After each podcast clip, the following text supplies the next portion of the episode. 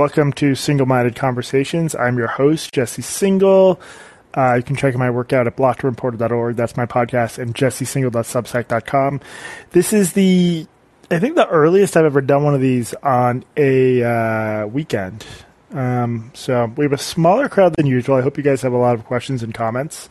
Uh, we'll see how this goes. It's usually eh, 50, 60, 70 people. We got 10. It's an intimate gathering. Um, the one very non-substantive point I want to make because this is the time of the week when brunch often occurs is I've long had a secret that I've been scared to share with everybody, uh, which is that brunch is overrated, and I wish people would realize that. I have spent most of my adult life in the sorts of cities where brunch is like a really big deal for a lot of people, where you walk around, you see the long lines, people waiting to get in to have their French toast, and I, of course, I've done it sometimes, but I don't get the ritual of it. I don't understand the it's like the price and time premium. You spend 50% more time, you spend 50% more money for food that is like sometimes better, sometimes not even better. I've just I've I don't know. I think it's like people just get excited, especially if you I understand if you have like a normal 9 to 5 job. This is the one time of the week you and your friends will all likely be free. I can understand the appeal of it but I don't understand the appeal of like waiting in line that long. I don't know what it is. I would just why not just go to like a diner or something where the food will be almost as good. Well, yeah, you could eat two meals. Yeah. Anyway, let's um as you guys can tell, I've got some really heady stuff uh, today as I struggle with the interface here. I'm trying to take Jacob. What is up, Jacob?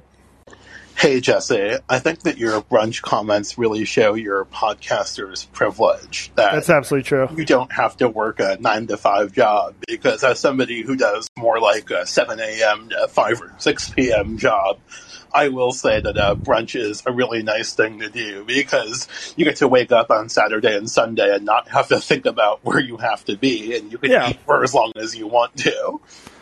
That's fair. I maybe I'm not being maybe I'm forgetting. I for a while I worked in an office like everyone else. Maybe I'm forgetting what that's like and it's probably hard to plan stuff with friends and to have a time when you know you'll all be available. So uh yeah, I mean I mean do you live it Oh wait, you're I'm in the Upper West Side of Manhattan. so that's like so- brunch central. That's brunch Yeah. central. Yes. There are probably 20 brunch places within a 10 minute walk of my extremely overpriced apartment. Yeah. Uh all right. I maybe I'll have to moderate my anti-brunch takes before I get canceled. Yeah, I just think it's your privilege showing and your lack of understanding of those of us who do have more normal jobs and are not able to just be podcasters. Yeah, well, I mean, I've as I've said on the podcast for a long time, I I despise the common people. I make no bones about that, Yes, that especially the true, especially firefighters and the troops. That is definitely abundantly clear. But yes, nice hot take on brunch. But I was uh, actually kind of interested in chatting about the Liz Cheney phenomenon, if you're up for that. Yeah, So obviously, a ton of the takes around her loss have been very centered around Trump and January 6th, etc. But what I was kind of thinking that I didn't see anybody in media talking about was that her Liz Cheney's ties to Wyoming are basically tangential at best because her father spent a lot of time there, but she's never actually herself lived there at any point in her life. She was born in Wisconsin, primarily raised in Virginia, college Colorado, law school Chicago, and has basically been in and around DC since she graduated. She moved to Wyoming briefly in 2014 to run for Senate, lost that, and then spent the next two years in DC before getting her House seat. And when I was just seeing, and she lives in McLean, Virginia, with her husband, who's a partner at a big DC law firm, who has also never lived in Wyoming. And to me, I just thought it was interesting that the media was not really at all talking about the fact that while her father has strong ties to Wyoming, she's never actually lived there for more than three or four months at any point in her life. And I just thought that that lack of coverage was noteworthy. That's interesting. I mean, it does seem that it can both be true that that probably didn't help her, and that her uh, belief that Biden won the election hurt her among the Republican base, right? Because in, For sure. yeah, um, right. But you're saying she never really had like a strong tie to Wyoming in the first place. Yeah, like she was there for a few weeks here and a few months there, but Wyoming was never her actual permanent residence, as in like the place where she spent at least eight, nine months a year.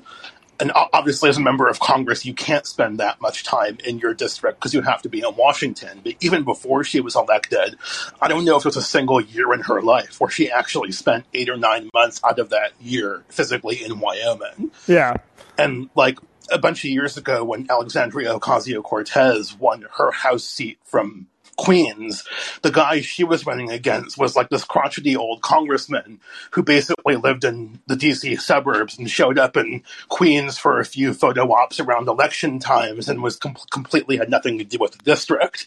And when she beat him in like a fairly stunning victory because nobody thought he would lose, a lot of the coverage did center around the fact that he didn't actually live there.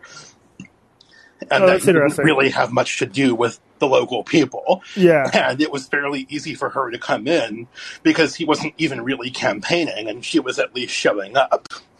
Right. So you um right. Yeah, I guess it's just like a simpler story that latches on to Yeah. stuff we're already talking about with Liz Cheney, but that seems like um But totally yeah, fair not point. at all to minimize the January 6th election stuff that absolutely hurt her and destroyed her. But I just think that the fact that she didn't actually live there and she had nothing to do with the common folk was a, p- an important part of the story that got played up. Because, like, on election night, I actually did go and look at some local coverage from, like, Wyoming newspapers and radio networks. And they were doing interviews of people who were saying stuff like, well, Liz Cheney, who's Liz Cheney? I've never seen her around Wyoming. What does she know about my needs? Yeah. Uh, And so, like, there was some local coverage on that, but I Yeah. didn't really see it. it didn't break out nationally. That's a Yeah. totally that's a totally fair point.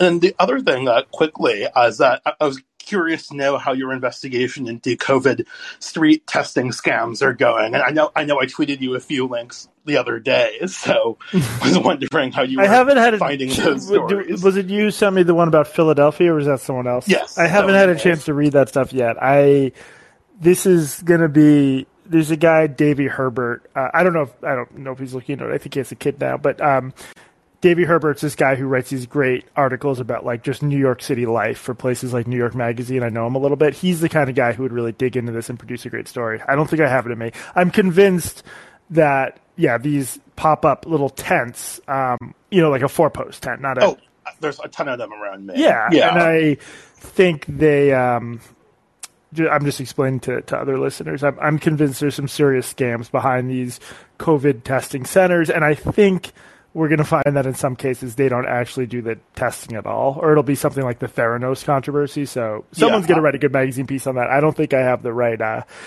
I don't think I'm situated to do it justice. yeah, the New York Attorney General has already taken action against a few of them for various issues. Yeah. Um, So, yeah, the the Philly fighting COVID story is not quite street testing, but it's still an absolutely insane story about a bunch of scammers who got away with a lot before anybody in government actually really realized. yeah. Um, And it's it's worth listening to that podcast when you find time when you're not eating brunch. I will check it out. Thank you, Jacob. Have a good day, Jesse. Neil is up next. Anyone else should get in the queue if you want. Hopefully, I'm not cutting out this time. If I am still somehow, I'll just say my question quickly. Sounds good to me. Yeah, you're Um, like you're coming in. You're coming in. Good to me. Oh, cool, cool. So, so on the topic of breakfast, I think the best is you eat breakfast and then you eat second breakfast before lunch, and then you eat breakfast for lunch, and then you eat breakfast for second lunch, and then you eat breakfast for dinner and dessert. So and you your like, your proposal is a six meal day, all of which are different forms of breakfast, or is it the same breakfast either one? I mean, up to up to the eater, up to the. Uh, I Um, think that's a pretty good system. Okay, more seriously, I was wondering about your thoughts on like the Sam Harris controversy. Um, I saw a little bit of- of this on Twitter, but what exactly did he say? Oh, um, so basically he was on Triggernometry and I mean, you, you really want to watch the full clip. Um, I'll try to summarize it, but basically he endorsed, um, like not covering or like actively being anti the Hunter Biden laptop story and just like not covering it because that, that, you know, helped, uh, elect Biden instead of Trump. Right. and he and, and his he argument was that was so important that it's okay to suppress the story. Yep, exactly. Yeah, I mean, I'm obviously opposed to that. I mean, I, I unfortunately, um, I think a lot of journalists probably would be fine with that. Uh, but no, I, it's well, you know, he. What is Sam Harris? He's a writer. He's a podcaster. Very smart guy. He's not a journalist, so I guess he's allowed to make like a philosophical argument. But I can understand why, given that he's carved out a role as like the truth a truth teller type who will cut through nonsense and politicized information. Uh, it's it's not a good look for him, as the kids say. But I think a lot of people probably quietly agree with him that sort of beating Trump was so important that measures like that were uh, justified. But I just I don't like that sort of ends justify the means reasoning. Yeah, and then he also he also went farther and was like, even if there were like what like dead children on the laptop, that would be that would be okay with him. I, I think that was kind of hyperbole to prove his point, but then a lot of people didn't really take it as hyperbole, so that kind of didn't come off very well. Yeah. Uh, yeah, it's not it's it's not great, but again, unfortunately, I'm not. It's not surprising. Yeah. Any- Anything else, still? Um, I can I can call in with my other uh like my one pedophile question if that it was somewhat long, but What what was the pedophile question? Oh, okay. So basically, in my defense of the masturbation paper, now that I'm not cutting out, basically, I think, th- th- I think there's such an important distinction between like lolicon and shotacon, and then like actual pedophilia, and then further between pedophilia and actual like offending pedophiles. And I think a lot of people online, especially in the UK, where fictional porn of minors is explicitly illegal, um, th- that just straight up don't make that first distinction at all. And I think that's really bad. I think it's like I think I just think it's bad to con- conflate hentai with like actual child porn, and then think that this guy should be like in trouble for like the same extent that like actual people with actual child porn would be in trouble for. And I just I don't know. Like I totally agree that the paper is completely void of intellectual value and that it shouldn't be publicly funded. Totally agree on both those fronts, but I just don't. I think that it should have been defended more strongly, maybe. Um, not that Blocked and Reported was um, going far to like or like going so far as to say this guy should be put in jail or anything. But there were definitely a lot of people online saying that kind of stuff. And Yeah. Um, well, anything like that, you're you're definitely going to get that the moral outrage and calls for imprisonment or whatever. But yeah, I didn't. To me, it, it's much more just a question of like why was it published and how was it Yeah. published. But uh, I agree with you that in terms of who actually gets in legal trouble for that kind of gross stuff, it should there should be a huge distinction between like images of actual kids and there's probably some gray area there with like computer generated kids. At what point are you going to you know, imprison someone for imagery that's cartoonish or computer generated or whatever other shit they come up with versus written stuff where I think it's even harder. So I'm with you that we need to be able to make uh, gray area distinctions there. And then also, so you know more about academic research than I do, and the paper specifically mentions quote the author received no financial support for the research, authorship, and or publication of this article. And so I get that money is fungible and that like any money of his that he didn't have to spend on making this paper that they that they or that, that any money he didn't have to spend on making other papers that like that they funded him for that he could have then spent on this paper. So is that a valid defense for those who are upset, or is money like so fungible that they're still right to be upset that he was like in a way publicly funded? This paper is publicly funded. No, I don't, I don't think it's fair to say he was publicly funded. If um, I mean, he's like a I think a like, no, he's a PhD student at Manchester. Um, Yeah, no, I think yeah. like the way we use terms like funded, it, it's really like more. You can get a specific grant or fellowship that you use toward a specific paper. So I think he's on safe ground in saying that he didn't receive any funding for the paper. Okay, cool. Thank you. Yep. Thank you. No. Uh, a Pope. Hey Jesse, how are you keeping? Good. How are you? Not too bad, not too bad. I was uh, disappointed that I missed the Twitter Holics Anonymous session the other night, but I listened back and it was really, really good. Thank you. I just, I just wanted to know how you're getting on with your uh, abstinence journey at the moment. my, my absence journey. Uh, it's going it's going well so far. I've managed to. Let me just look at my. This is a bad idea. I'm just pulling up my actual account. I think last couple days I've just. Yeah, knew, there's one tweet where I was like looking for information about something. Then it's all just tweeting and retweeting the stuff I need to promote, which is a, for me, a much healthier way of um, using the platform, you know, because I can't really, I don't think I can give it up entirely. And yeah, I think I've been a little bit more productive in the last couple days. There's always a chance for placebo effects, and then I'm getting on a plane in a few hours, so that'll help me uh, stay off Twitter even further. So yeah, so well, it's going so far. It's going pretty well.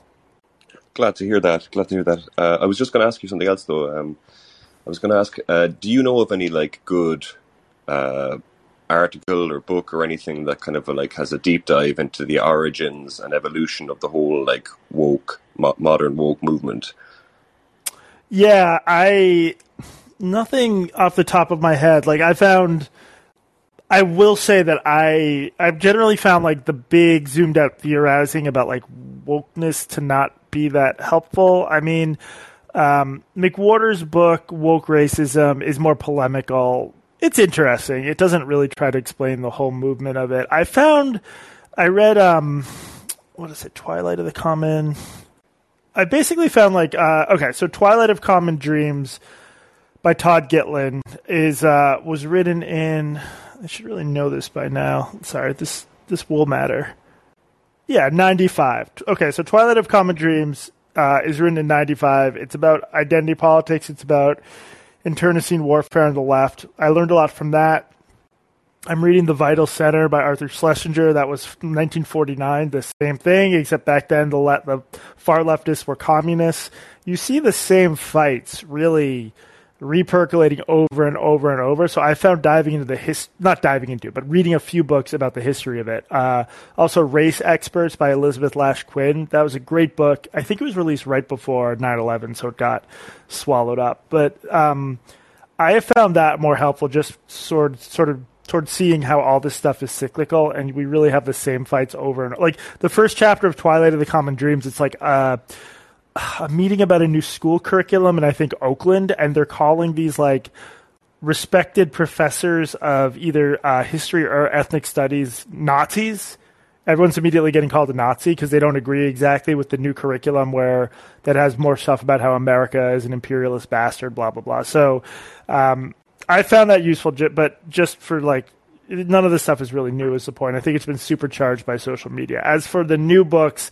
I do think the first generation of people to write like books about wokeness have tended to be, you know, in that like sort of more essentialist anti woke camp that I don't like or that I think is like tends to oversimplify stuff. So, uh, yeah, that was a long winded answer, but I, I don't I don't have great ideas on that front. But maybe if you come across one, you can let me know. Cool. Thanks for those recommendations. Like, I don't know if I, I think you could do like, or uh, someone could do a really good uh, documentary like, have you ever seen Adam Curtis, the guy who does? Uh, the, I know people love his work, and I haven't, I haven't seen any of them, but yeah, he's very beloved. Yeah, he does brilliant stuff. He did one before about like um, the kind of parallel rise of like the Islamists and the neoconservatives. Oh, and I think it'd be really cool to do one like on the modern left and then the parallel rise of like the modern right, like the kind of new right, because it's all kind of so in reactionary to the woke stuff. Like that, it'd be really good to see like just a kind of deep dive into the evolution of all that, like to how we got to this point, like because uh, it's kind of crazy. I think. I think I think that's a good idea. A wokeness documentary. Uh, yeah. Um, right, you here first. Yeah, I appreciate it. Thank you. Bye. Bye. D Pap Pap Progressive. hey. Hello. Hey, you cut off for a minute. Say that again. What hey, you said. I said, "Hey, Jesse." There we go. Can you hear me? I can. Yeah. Um, first of all, uh, with the last caller's uh, response. I think that uh, ironically, there's kind of it's a self perpetuating cycle because what ends up happening is the people who are the particularly um, who are anti woke end up bolstering the woke's claims. Yeah. Um, because you know, and I've just started to see this with people like um, I don't know if you're familiar with uh, someone like Batya Ungar-Sargon. Yeah she'll to critique the woke and then in her critique you can see that she's by like she'll critique the woke for identity politics and then in her critique you can see that she actually subscribes to identity politics that just not in the same way. So if the because she'll make the critique that this these liberal elites are looking down on working class americans which is something i've always found dubious and then when conservative elites look down on other sets of working class Americans, she doesn't really have the same criticism. So that, in essence, kind of proves identity politics. And I think part of the issue is that even with some sort of the trans things, I don't think that I don't think it's that people are afraid to critique some of the ideas about like girls playing in boys sports. I think it's the idea that we'd have to be hitching a ride with people who I really think genuinely hate trans people because yeah. because like with something like women's sports, the same sorts of people who for years and years and years have always made women's sports a punchline, right? Um, or now, now are, are, suddenly very concerned. Yeah, now they're it. like, "Ooh, I care about I care about the WNBA and I care about women's swimming," and it's like, three well, years. the same ago, thing with like with like uh, the lesbian fourteen year olds. They're worried will become trans. Suddenly, they're yeah. very concerned I, about like gay teenagers. Right. If this were somehow affecting the NFL, I'd be like, okay, maybe it's more sincere. But but when it's when it's that dynamic is going on, I think that's the issue. And I think, um, ironically, it's something that both uh, the center, like I would consider you more center left, and the the the uh, the left, who's, who critiques liberal struggle with, is that sometimes you guys will agree with the right or ally with the right to kind of push back on some of the um, elite leftists, but you end up kind of bolstering them, you know? Yeah, I mean it, it's it's tricky. I I this might sound like a cop out, but I just sort of take things on a case by case basis, and yeah. you know, I if if someone on the right agrees with me on a specific thing, okay. I sure. I would imagine that. Excuse me, I got a cop. I don't think in Ben Shapiro's perfect world he would have anywhere near the same views on like teenagers transitioning than I do. So it's definitely there's this uneasiness to it, and I think in some cases, like sort of quote unquote heterodox or anti woke liberals and leftists have really gone off the deep end and just um, I don't know, to me, sort of uh, abandoned their principles in a way that I, I wouldn't ever want to do. Yeah, and that's why that's why the one thing I look for, not that like I'm the determiner. Hey, of, something weird just happened with your mic. Did you turn? You uh, yeah, that's better. Yeah. I was saying the one thing I do, not that this is sort of like I'm the all-knowing judge, is that's why almost ironically, not virtue signaling, but signaling that the person is arguing in good faith, I think is so important because if someone's like criticizing reactionaries and pushing back, then I'm like they're going through. Then I'm like, okay, that, that's where their position is. Um, but like someone even like John McWhorter or Glenn Loury, it's very clear to me that a lot of even though they're saying they're on the center or the left, when their criticism is just of woke racism and not really racism that's coming from reactionaries, then I'm like, oh, okay, they've decided that they have a right wing audience. So this is the um, house that they've helped build, and so that's who they have to cater to. So I so I do think that you know I, I do respect in some ways the fact that you haven't, even though you may have more of a right leaning audience, you haven't really, you know, just gone full. I'm never going to criticize the right. You've kind of criticized both sides, if that makes sense. Yeah, I mean, I also think the the right has gone I just continue to think that the mainstream Republican Party is in much worse shape, craziness wise, than the mainstream Democratic Party, and I try to point that out. Uh, there is any outrage story about what the conservatives are doing will get blanket mainstream coverage, so I don't always feel as driven to add my voice to the fray because it's a loud fray. But yeah, I've I've made the point a lot that like I just. Um, the stuff going on in the Republican Party is crazy. I mean, you really have a situation where you can't be a nationally competitive uh, candidate unless you say Donald Trump won, or like, or at least you keep quiet about your true beliefs, which is really messed up. Anyway, these are all these are all uh, yeah. And, totally and the last thing I want to say is, yeah, especially when they're when they are pursuing tangible policies, like if there's a national abortion policy, it's going to be really interesting to see or national abortion ban, and I'm praying it doesn't happen. It's going to be really interesting to see the people who are propping up the Republicans as this sort of working class party that's against the woke, how they defend the fact that it's going to be poor women who are going to be affected by that. Like that's going to be a really interesting thing to to see. Yeah, I think that would be yeah. a bridge too far for like the anti woke liberal types. I also, yeah, I, I don't I, in terms of the uh, electoral math of it. I don't think we'll see a national abortion ban, but you never know. Things really bad shit could happen. Thanks for taking my call. Thank you, Deep. Uh, Taylor. What's up?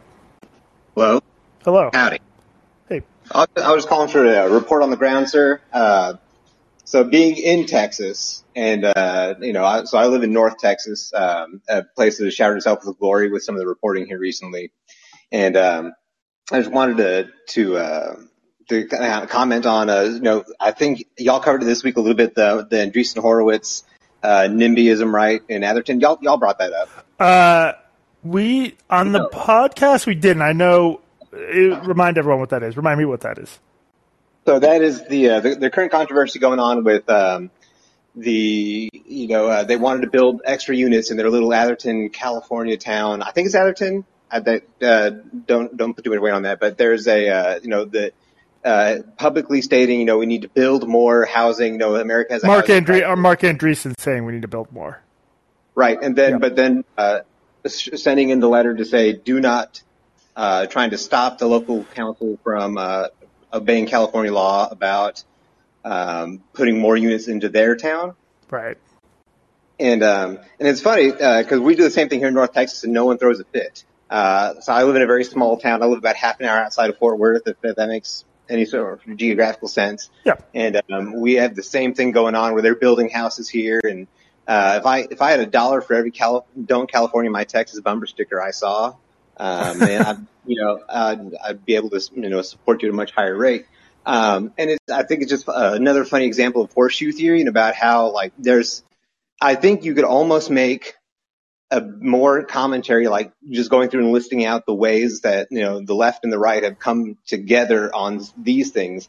And we're so busy yelling about the dumb things they have in opposition to each other that we're not paying much attention to the dumb things they are agreeing on.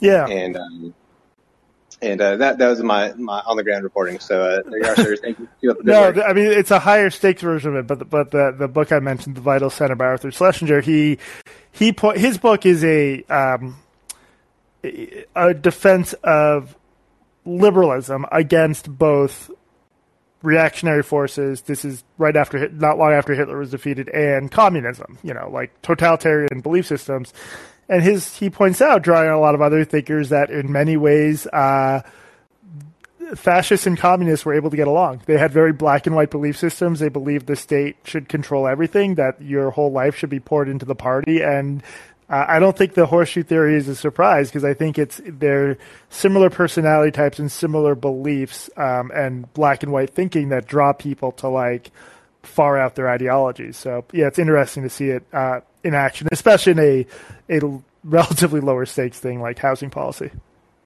Will you do me a favor before I get off? Will you drop that in? Will someone drop that in the, in the chat? Because I will not remember the title of that book, but I would like to go find it. Yeah, I'll do it right now. The Vital Center. Uh, the Vital Center. Thank you, sir. Thank you. All right. Let's see here. Joshua, what is up? We're gonna do Joshua, then Gus, and then I'm gonna have to go. Hey. Hello. Hey. Sorry, call in issues. Uh, so uh, first off, happy Sunday.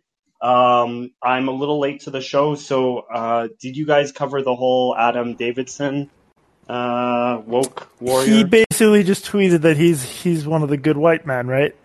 Yeah, yeah. Uh, well, this is so. This is, this was a good example of how I logged into Twitter just to post a link to this, and I'm so I'm trying so hard not to fall back in my old Twitter habits. And immediately the first thing I saw was Adam Davidson saying, how, it was something like, how do white people not realize how much privilege we have? Like a tweet from like 2016. Uh, yeah. And I'm surprised that didn't suck me back in. I was able to log back out successfully. I'm, I'm, I'm proud of you. Uh, the you. quote was, it amazes me that any straight white dudes don't see the privilege we have. It's not subtle. Um, yeah, which again is just it's interesting when people put it out there. Like even if that's your genuine belief, it does feel like uh, this is uh, value preaching. Interesting, I think, conversation that I saw though, and I'd love your thoughts on is so Colin Wright, who um, I'm sure you know, and yeah. is a little controversial, but also pushing a conversation.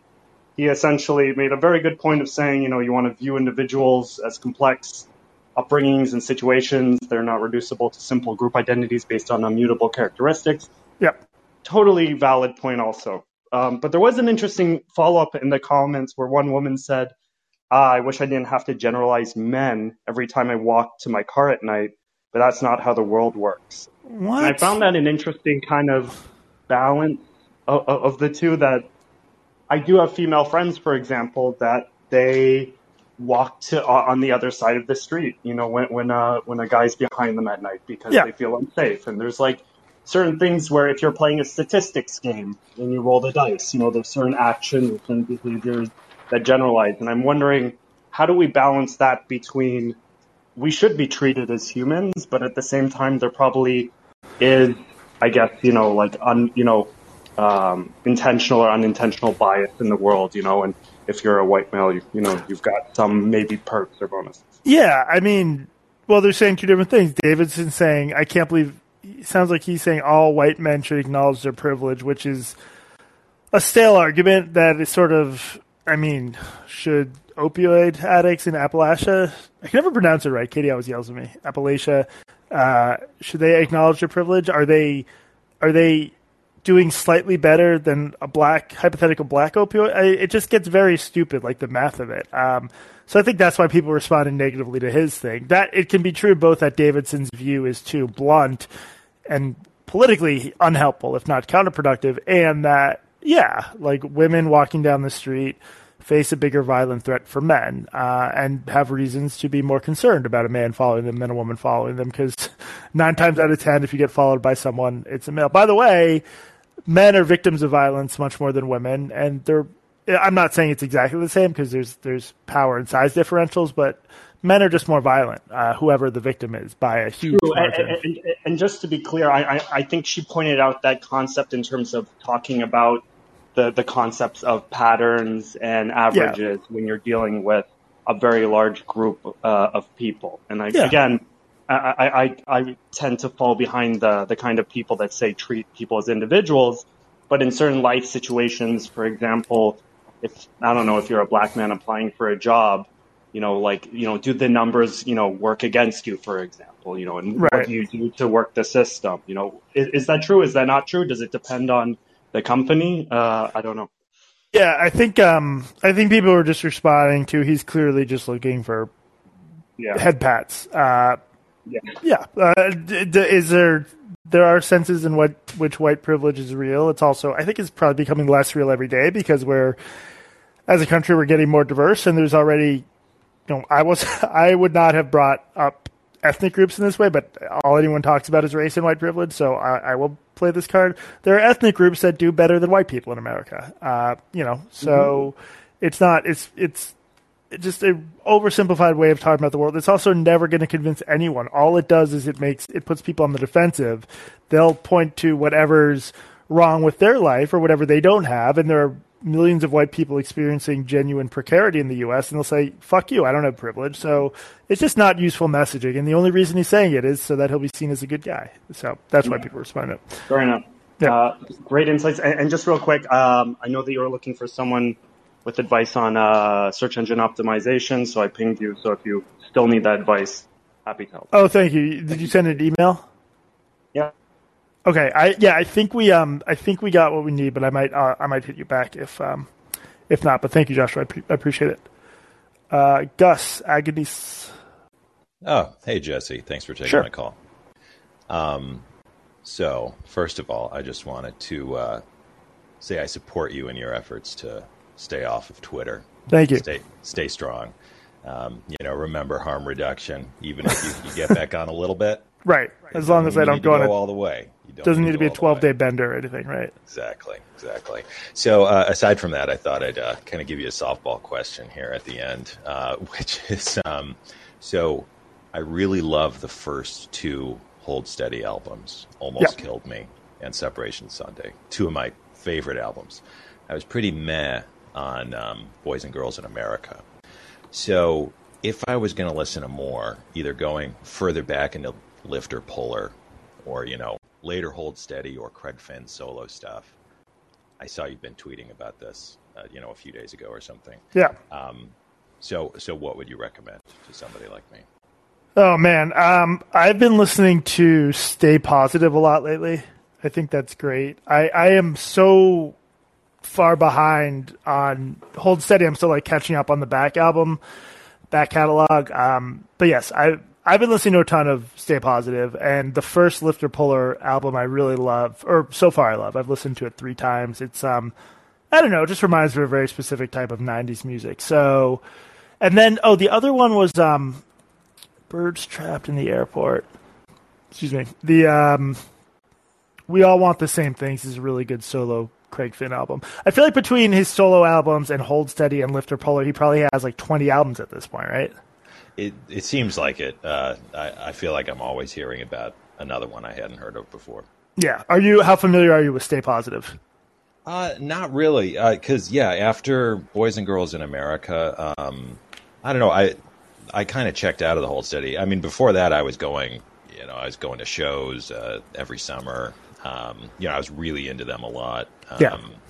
But uh, but after Boys and Girls in America, I was like, eh, I don't know if I really like the the direction the music is going at this point. I think yeah, you should check out. It looks like it was just a couple years later. So try to Stay Positive. I think it's a better album than Boys and Girls in America. I'd start there. All right. Thank you, Gus. That was a uh, a nice softball question to end on. Thank you, everyone, for listening. Uh, as always, I would just ask if you enjoy what I'm doing here, tell other people about it. Um, we ended up having a decent sized crowd, but it's definitely less people than usual for the Sunday brunch slot. So I'll probably go back to like evening ones. Uh, got some travel, but I think I'll do one next Friday. But uh, we'll see. You'll you'll know first. Thank you guys so much for tuning in, and have a good Sunday. Bye.